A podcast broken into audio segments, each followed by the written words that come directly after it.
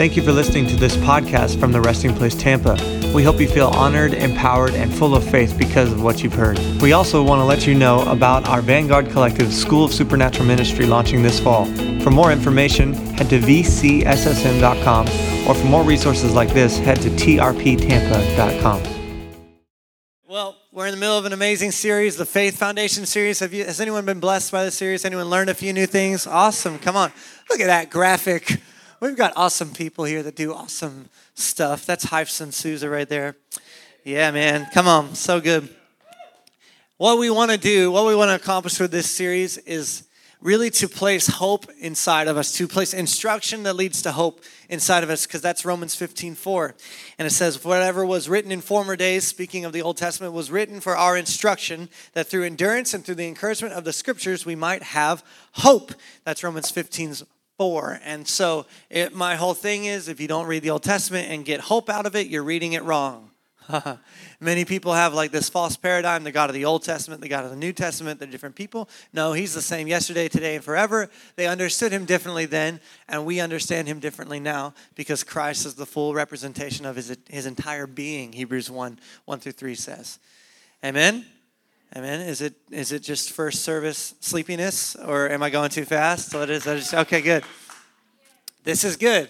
So I love it because we're tracking with your kiddos in the CEC. They're learning the same things. They're learning about uh, some of the same verses, some of the same stories. And today we're going to actually, it's funny, Jordan had no idea what I was talking about today. I don't even know if he knows we're in the Old Testament right now or whatever. We talked about the promised land, he talked about the Israelites, all that stuff. We're talking about the Israelites crossing the Red Sea today into the, uh, the wilderness and everything, where exactly what he talked about. I love it. That's Holy Ghost tag team right there. I love it. But here's the thing if you hear nothing else, I like giving a bottom line. I like giving a takeaway where you can tune me out right after I say it and just chew on it the rest of the day. I like doing that. It's okay. Totally good. This is this is the deal. This is an absolute truth. God, when he gives us freedom, he gives us complete and total freedom. Okay? God, when he gives you something, he gives it to you all the way. He's not like holding back 50% like you'll get this later. You know what I mean? He's he gives you the whole thing, right? He gives you all of it. He gives us complete and total freedom. You might have heard, you know, Galatians 5:1 that it's for freedom that Christ set us free. Yeah? Overquoted, widely misunderstood. I like it in the Passion Translation. I'm going to read it to you. Galatians 5:1 in the Passion Translation. this preaches itself. It says, "Let me be clear. The anointed one has set us free, not partially, but completely and wonderfully free. Let me read that again. Paul says, Let me be clear. Let me clear this up for you. The anointed one, that's Christ, has set us free, not partially, but completely and wonderfully free.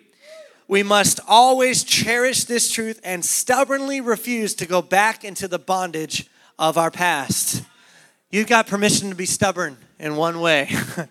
You must stubbornly refuse to go back into the bondage of your past. And I see this, I get this instruction from the story of Moses parting the Red Sea. Who has not heard of that story? I'm sure most have heard. It's okay, don't be embarrassed. All right, so everybody knows the story. And I, I love these stories, like I said, because they're instructional. They give us hope. I love it. And I love the miraculous. I'm like, God, if you did that then, why not now? Like, where's the traffic parting like the Red Sea for me? Where is that on 275 North? Come on, somebody. You know what I mean? Like, where is it? I'm going for the greater things, you know? Anyway, that was a little bit of a joke, but not really. I do pray those things when I'm alone in the car. I do that type of stuff. Anyway, uh, this story is spectacular. There's some things that I'm going to point out today. I'm going to read, preach Exodus 14. If you're new around here, read preaching is just where I read and preach at the same time. It's like multitasking in the kingdom. I like it. Uh, so you can put your finger there in Exodus 14 if you want to. Um, but I'm going to give you a little bit of backstory. I'm actually going to take you from last week, which was about Joseph and his whole story. I'm actually going to take you from there to here. All right? I'm going to give you some bullet points. Are you ready? It's going to come fast. So last week we talked about Joseph going from uh, his father's house, getting betrayed by his brothers in the pit, the prison, then to the palace with Pharaoh. A lot of P's. The last one isn't helpful as far as my alliteration goes. And as a Baptist boy, that's upsetting, but that's okay. Anybody know three P's in a poem? No? Okay. Every Sunday, man, it was three P's in a poem. That was awesome. It stuck with you. I've got weird, awkward jokes this morning. I'm sorry. This this uh, backstory is important. It gives us the, the path to it. But um, Joseph actually, once he gets his family settled because of the favor with Pharaoh, right? He gets his family actually settled in Egypt. Do you know this? And he, they actually uh, become, you know, not Egyptians, but they're Hebrews living in Egypt, and it's they're provided for. But then the, a new Pharaoh comes in, and he didn't really like the number of Hebrews versus the number of Egyptians. Okay, and he was actually threatened by them. So he, another, a different Pharaoh, actually put them to manual labor and enslaved Egypt. Now that's, you know, you might think like, God, why'd you, if you knew they were going to be enslaved, why'd you put them there? Like, you know, don't you know what you're doing? And God said, Yes, I know what I'm doing. You know, just saying. Sometimes you're in a bad situation and you might think, well, God would have never let me get here. But God absolutely let you get there because God allows all things. We talked about it last week. God does not send all things, but He wastes nothing, right? God doesn't send everything, but He wastes nothing. And so God is not going to waste the, the hardships in your life either. So, Israel is actually enslaved as a nation, and they cry out for a deliverer for a number of years.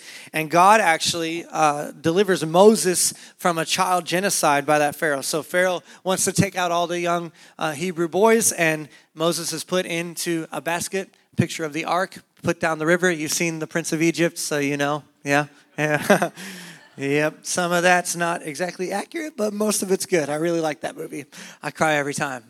And I do. I do. I cry like a baby. It's the lady's voice singing. I tried to mimic it, but you wouldn't like it. Anyway, so God saves Moses, and then Moses actually is raised in Pharaoh's palace. He's actually raised as a prince, right? The prince of Egypt. And then one day he actually kills a man, accidentally, not kind of accidentally, while trying to defend a slave. And he feels ashamed, he feels scared, he runs into the wilderness.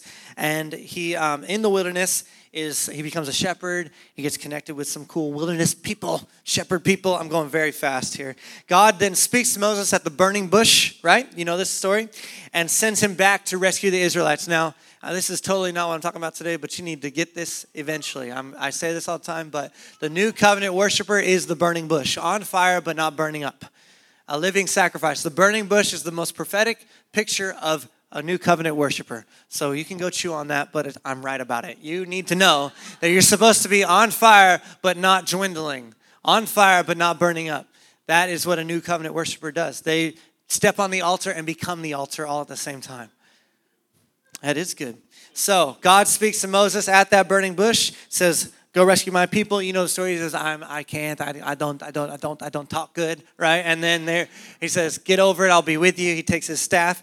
And God does signs and wonders through Moses and his staff as he begs Pharaoh to let his people go. And so there's multiple plagues. I don't have time for all this. I'm just giving the bullet points here. There are uh, multiple plagues on Egypt. And the final plague is actually the death of every firstborn child who didn't have the blood of the lamb on their doorposts, which is where we get Passover from. Are you okay? I'm going really fast because I want to get to the actual story God told me to talk about today. You all right? Okay, good. So it's awful. Every firstborn dies, except firstborn male dies, except for the Hebrews who have their the lamb, lamb's blood on the doorpost. And there's a lot of beautiful pictures there. I'm tempted to go into it, but I can't. So stay focused, Caleb. Not you, me. Pharaoh relents after this and he actually lets Israel go. And once they're actually gone and out of Egypt, he actually changes his mind. All right? Pharaoh is like, oh, snap, I lost all my labor force. That was stupid. You know, he had buyer's remorse or the opposite. I don't know. You know, giver's remorse. I don't know. You've ever had giver's remorse? Hopefully not here. Yikes. Speaking of that, we need to build a room right there for our kids. No joke, we've actually turned away kids every week. I don't know if we've turned away kids this week because we don't have space. And so we need about $10,000 to build that room for a third kids room. Just putting it out there. God will provide. Amen. Amen. So, we've had a lot of improvements. Have you noticed it's colder in here? You like the feeling in here because we insulated the roof. That cost almost $5,000. That's awesome. You know, but we've been doing one thing at a time and people have been generous, but the Lord will provide so we can equip the kiddos. Anyway, Pharaoh has giver's remorse. That's not a good statement to put in your head. And he runs after the Israelites, all right? And he catches up with them at the Red Sea. And that's where Exodus 14 comes into. I'm going to read you that story at the end, okay? Because I'm going to make time. I am going to do it. I'm going to accomplish the impossible here, okay? It's going to be good. But before we read that story, because so many of you are familiar with it, I'm going to give you some of the pictures because God's language is not Hebrew, Greek, English, or Spanish. What is it? It's picture. Oh, you don't know what that does to my heart when you remember stuff. It's like the teacher and me is like, yes, they're paying attention. It's good. So the crossing of the Red Sea is actually a picture of your baptism into Christ's death. It's a picture of baptism. It's a prophetic picture. So I can prove it to you with scripture. Romans 6, verse 4 in the Passion Translation says, Sharing in his death by our baptism means that we were co buried and entombed with him so that when the Father's glory raised Christ from the dead, we were also raised with him. We have been co resurrected with him so that we could be empowered to walk in the freshness of new life. So it says when you were co buried, you were buried in the tomb with Christ and then raised with Christ. You went through a death, a burial, and a resurrection with Christ. Amen? Say, with Christ. When he died, you died. That's the truth. You're not dying. He died, so you died. When you said yes to him, you became one with him in his death, burial, resurrection. And we typify that, we prophetically engage with that act through baptism. Because how many know God did it with you in the spirit, but you weren't there? Amen. like it happened 2,000 years ago. So we, baptism, we say it all the time, is not a symbolic act I hate that statement. It's said wide and large. It's not symbolic, it's prophetic. It actually takes you outside of this realm and into another one where you're co buried, co resurrected. Amen? And so baptism is that picture of death, new life. And so here is the picture of Israel standing on the banks of the Red Sea and Pharaoh's coming after him, the enemy's coming after him, and God parts the sea and they cross over on dry land, and then the sea collapses back on itself. Do you see a picture of baptism there? Do you see it? Yeah. You might have to open your spirit eyes. You know, help me out here. All right, you can imagine with me. All right, but that's what it is. And before we get any further into that, I got to lay some some foundations myself here, okay? In order for you to see any of the other pictures I need you to see, you have to understand a couple truths, all right? Here's one of them sin is not just something you do, it's an entity that wants to control you. Sin is not just something you can do, it's an entity that wants to control you, that wants to enslave you. Sin is used in the chapter in Romans 6, that chapter, 17 times. Say 17 times. Only once it's a verb, action, something you do. Every other time, 16 out of 17, it's a noun. Can you tell me what a noun is?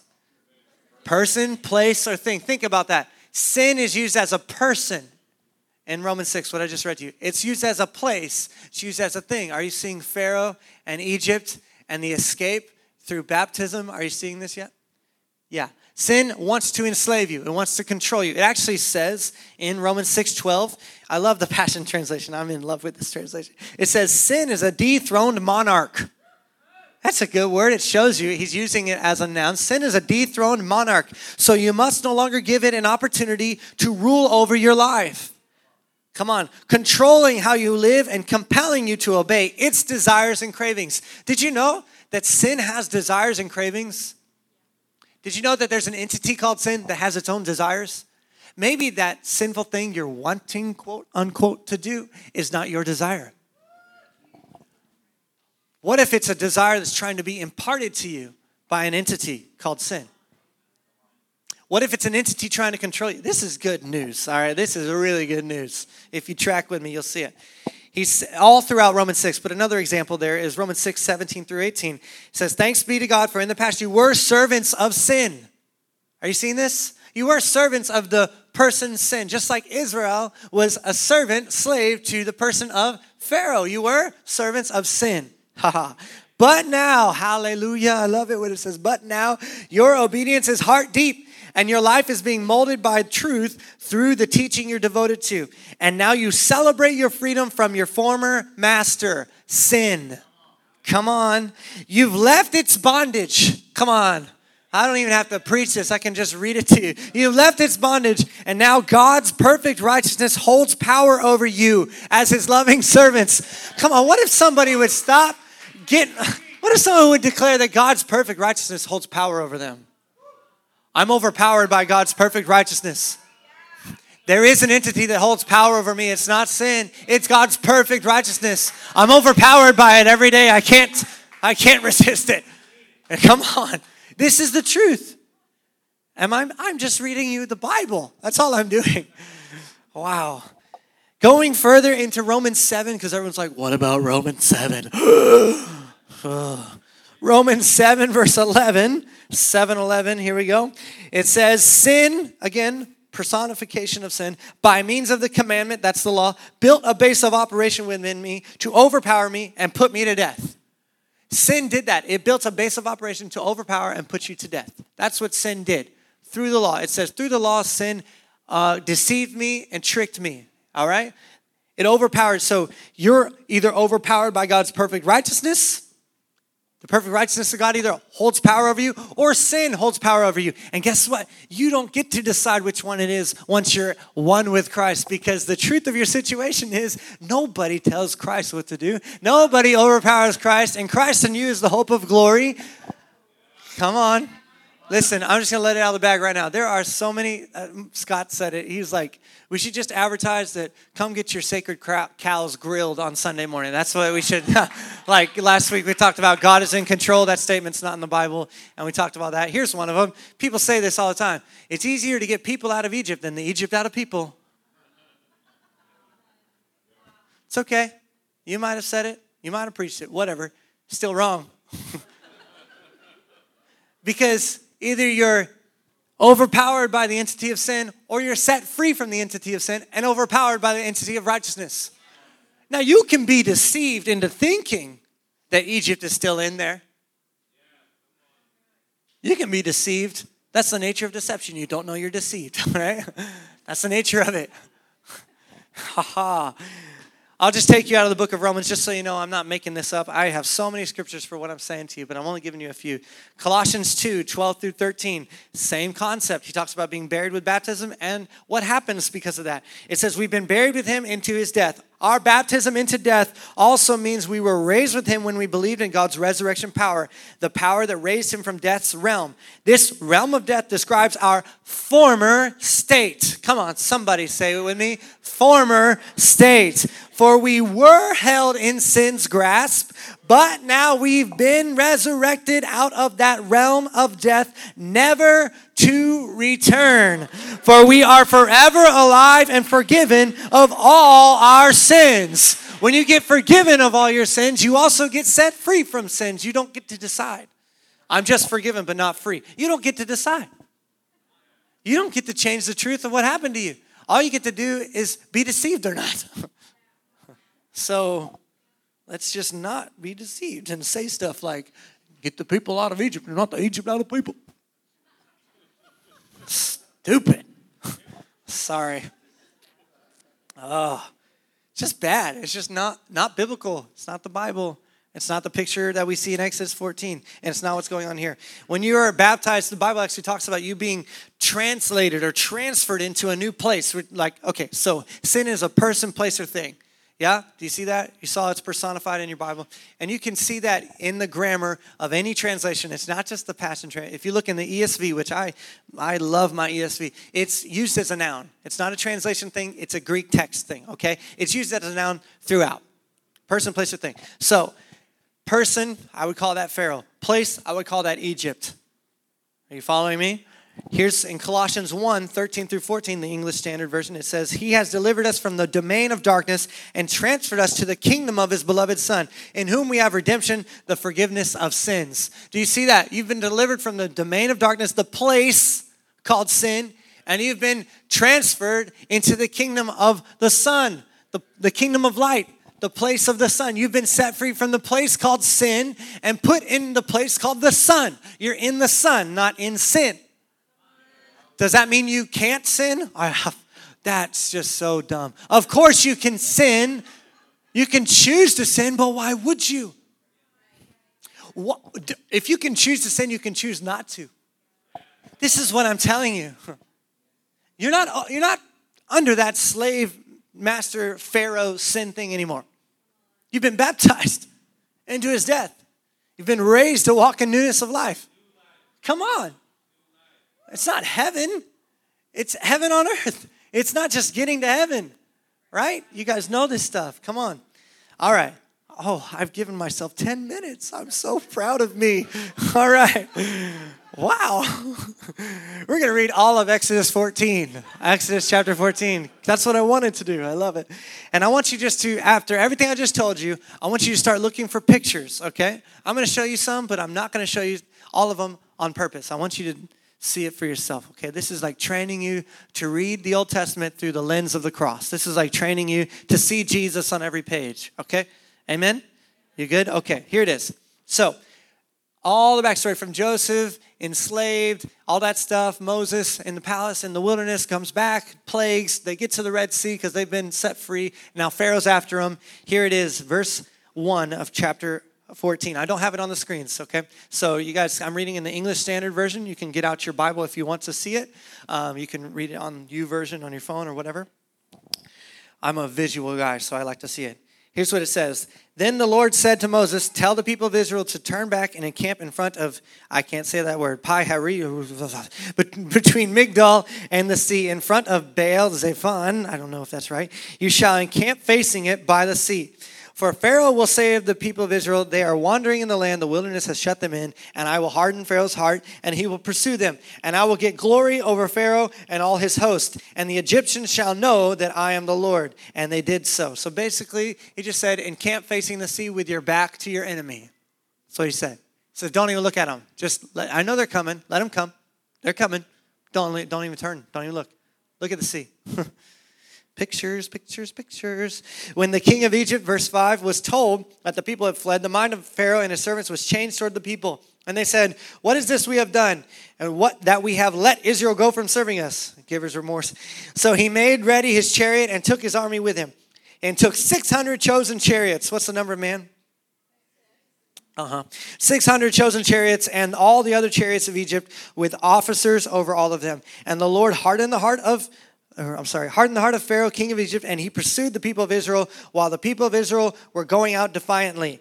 The Egyptians pursued them, all Pharaoh's horses and chariots and his horsemen and his army, and overtook them and camped at the sea by Pi Harit the Roth in front of Baal Zephon. All right, sorry for the not thing. I, I never went to Bible college. I can't say these words, okay? Sorry. So I started a Bible college, but I've never been to one, so, you know whatever. Where are your credentials? I've been with Jesus. All right, so did you hear that? All Pharaoh's horses and chariots and his horsemen and his army overtook them. Let's say this together. All Pharaoh's horses, say horses, chariots, and horsemen and his army overtook them. All right, so this is bad news bears right here. This isn't, they're in trouble. All right, coming after him. Verse 10 When Pharaoh drew near, the people of Israel lifted up their eyes, and behold, the Egyptians were marching after them. Did you hear the disobedience in that moment?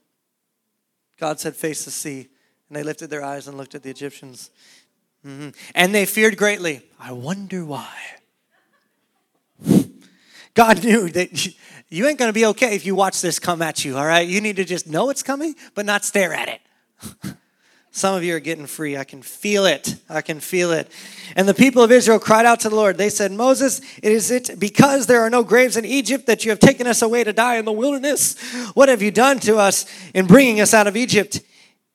Is not this what we said to you in Egypt? Leave us alone that we may serve the Egyptians. For it would have been better for us to serve the Egyptians than to die in the wilderness.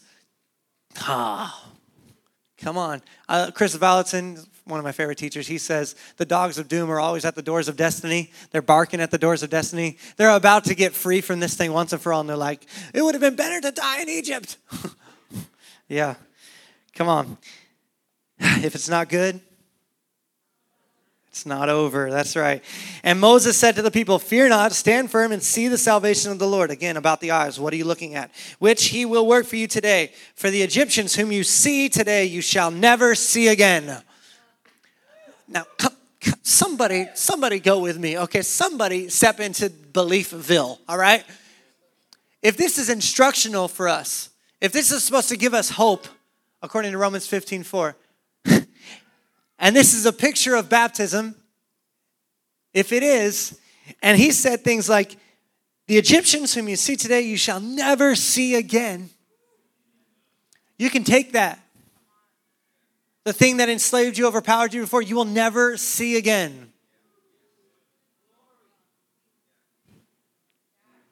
Mm-hmm. The Lord will fight for you. You only have to be silent. I love it. 15. The Lord said to Moses, Why do you cry to me? Are you seeing this? God's like, just look at the sea. I'm going to deliver you. Why are you crying to me? Okay. Tell the people of Israel to go forward, lift up your staff, and stretch out your hand over the sea and divide it. Now, when God said that to Moses, I wonder what he was thinking. Wait, lift my hand and divide the sea. Okay, do I bring it down quickly? What do I do? Lift my hand and divide the sea. Wow. I just like stepping into the story. These are human beings that are hearing God. You know, like that's God. Moses was not like, Yes, Lord. He's like, Yes, Lord. you know? Okay, that's just how it happens in my head. Stretch out your hand and over the sea and divide it, and that, that the people of Israel may go through the sea on dry ground. And I will harden the hearts of the Egyptians so that they shall go in after them, and I will get glory over Pharaoh and all his hosts, say his host, his chariots, say his chariots, and his horsemen, say his horsemen. And the Egyptians shall know that I am the Lord when I have gotten glory over Pharaoh, say Pharaoh, his chariots, and his horsemen. When the Bible repeats itself, you should pay attention, okay? This is emphatic. Then, I love this. Picture this in your head. I love this. Verse 19. Then the angel of God, who was going before the host of Israel, moved and went behind them.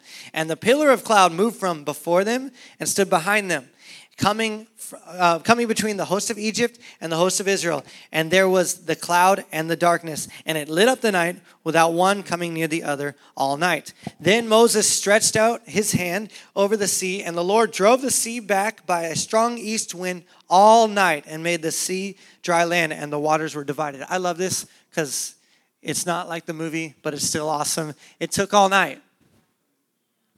He drove the sea back all night with a strong east wind. You know why I love that? Because it's actually scientifically possible in that part of the world. It's scientifically possible in that part of the world where the wind streams go. I've studied this out. If there is a strong east wind, this sea could stand up in a heap. They've proved the Bible with science, but it would take all night. It would take like eight or nine hours of a strong east wind. Isn't that cool? Come on. So cool. So, Anyway, and the people of Israel went into the midst of the sea on dry ground. Come on, they're saying yes to the Lord. They're getting baptized. Okay, they're going through the waters. Are you seeing this? On dry ground, but through the water. So cool.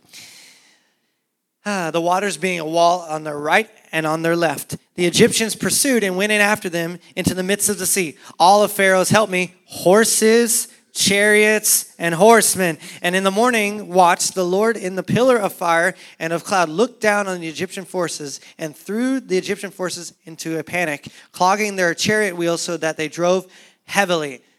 This is super cool. I'm going to give you something. You can chew on it later.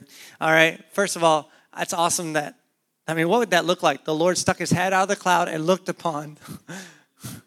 there's a big pillar of cloud, and there's a being sticking his head out looking upon. That would freak me out too.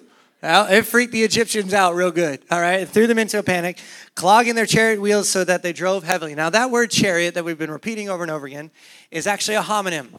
If you know anything about Hebrew, homonyms are awesome, and I have to go fast. Homonyms are really cool. The word chariot also means millstone. It's the same Hebrew word for millstone. And what did Jesus say? Woe to him who brings temptation. It would be better that a millstone be thrown around his neck and he'd be thrown into the what? The sea. Mm-hmm. And the Egyptians said, Let us flee from before Israel, for the Lord fights for them against the Egyptians. Then the Lord said to Moses, Stretch out your hand over the sea, that the water may come back upon the Egyptians, upon their chariots, say their chariots, and their horsemen, say their horsemen. So Moses stretched out his hand over the sea. The sea returned to its normal course when the morning appeared. And as the Egyptians fled into it, the Lord threw the Egyptians into the midst of the sea. Millstone? Yeah. The waters returned and covered the chariots, say the chariots, and the horsemen. All of the hosts, say the host, of Pharaoh that had followed them into the sea, that none of them remained. But the people of Israel walked on dry ground through the sea, the waters being a wall to their right and to their left. Thus the Lord uh, saved Israel that day from the hand of the Egyptians, and Israel saw the Egyptians dead on the seashore. Israel saw the great power that the Lord used against the Egyptians, so the people feared the Lord and they believed in the Lord and his servant Moses. Exodus 14. We made it. All right. Did you see this? How many times does he have to say it? All of his host, his chariots, his horsemen, all of the Egyptians, all of them, all, all, all, all of them dead in the sea. Now, if this is a picture of baptism and Pharaoh is a picture of sin, the person, and Egypt is a picture of the place of sin, and you could call the thing the chariots or the horses things, yeah? This is God saying, listen, when I set you free, I set you free completely. Everything that overpowered Israel in Egypt drowned that day. Everything that could chase after them, all the, all the enemy's ability to actually overcome them, died that day. And they were separated, set apart, sanctified from Egypt. Sanctified means to be set apart. They were set apart on the other side of the sea. And everything that could have overpowered them died that day. and when you were baptized into Christ, the same thing happened. All of the power of sin defeated, dead, on the seashore on the other side, separated from you, completely set free from the place of sin, completely set free from the thing of sin, completely set free from the person of sin. This might not be good news, what I'm about to say to you. It is, but it might not feel like good news. You got no more excuses. it is good news. Good news, you don't get to claim that you have a, an evil side and a good side on the inside because God took the evil side and killed it. All right? You don't get to counsel the old man, you got to kill him. All right? Here's one, gets, he just mess you up for the rest of the day. God killed your old man so he can marry you.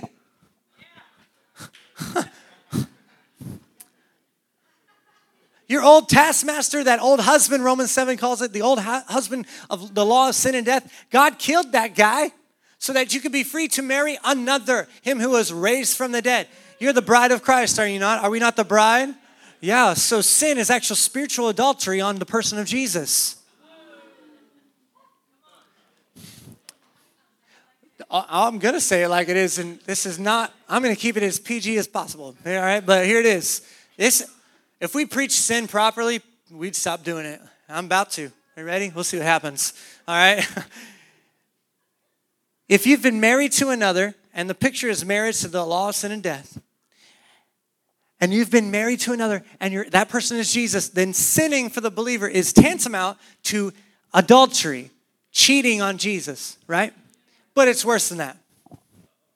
Uh, it's cheating on Jesus with your former captor, with the former enslaver, the former Pharaoh, the one that put you to hard labor. It's choosing that guy over Jesus.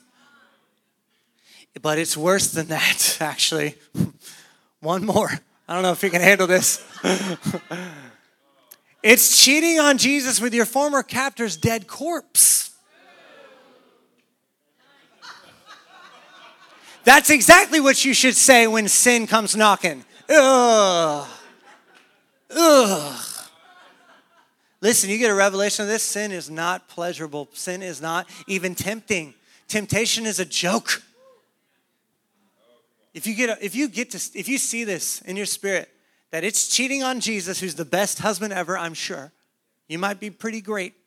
All right, but he's probably better. All right. Cheating on Jesus with your former captor's dead corpse Necrophilia, that's what that's called, all right? It's digging up a dead corpse out of the watery grave and you know whating with it.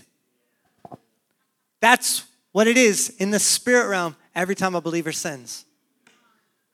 If that doesn't bring conviction, your heart's not beaten. If that doesn't compel you to love the Lord your God with all your heart, soul, and mind, then I don't know what will. That's the truth. This is what happened in baptism. Completely, totally set free. Come on. God gives us complete and total freedom. Just like the Israelites completely crossed over and the power of Egypt was completely destroyed, we have been completely set free. Amen? Come on, that's just good news. That is good news. And you have permission next time temptation comes around and say, listen, you're gross and you're dead. Bye, Felicia, she said. yeah. You can tell temptation to get out your face. You know that? You can.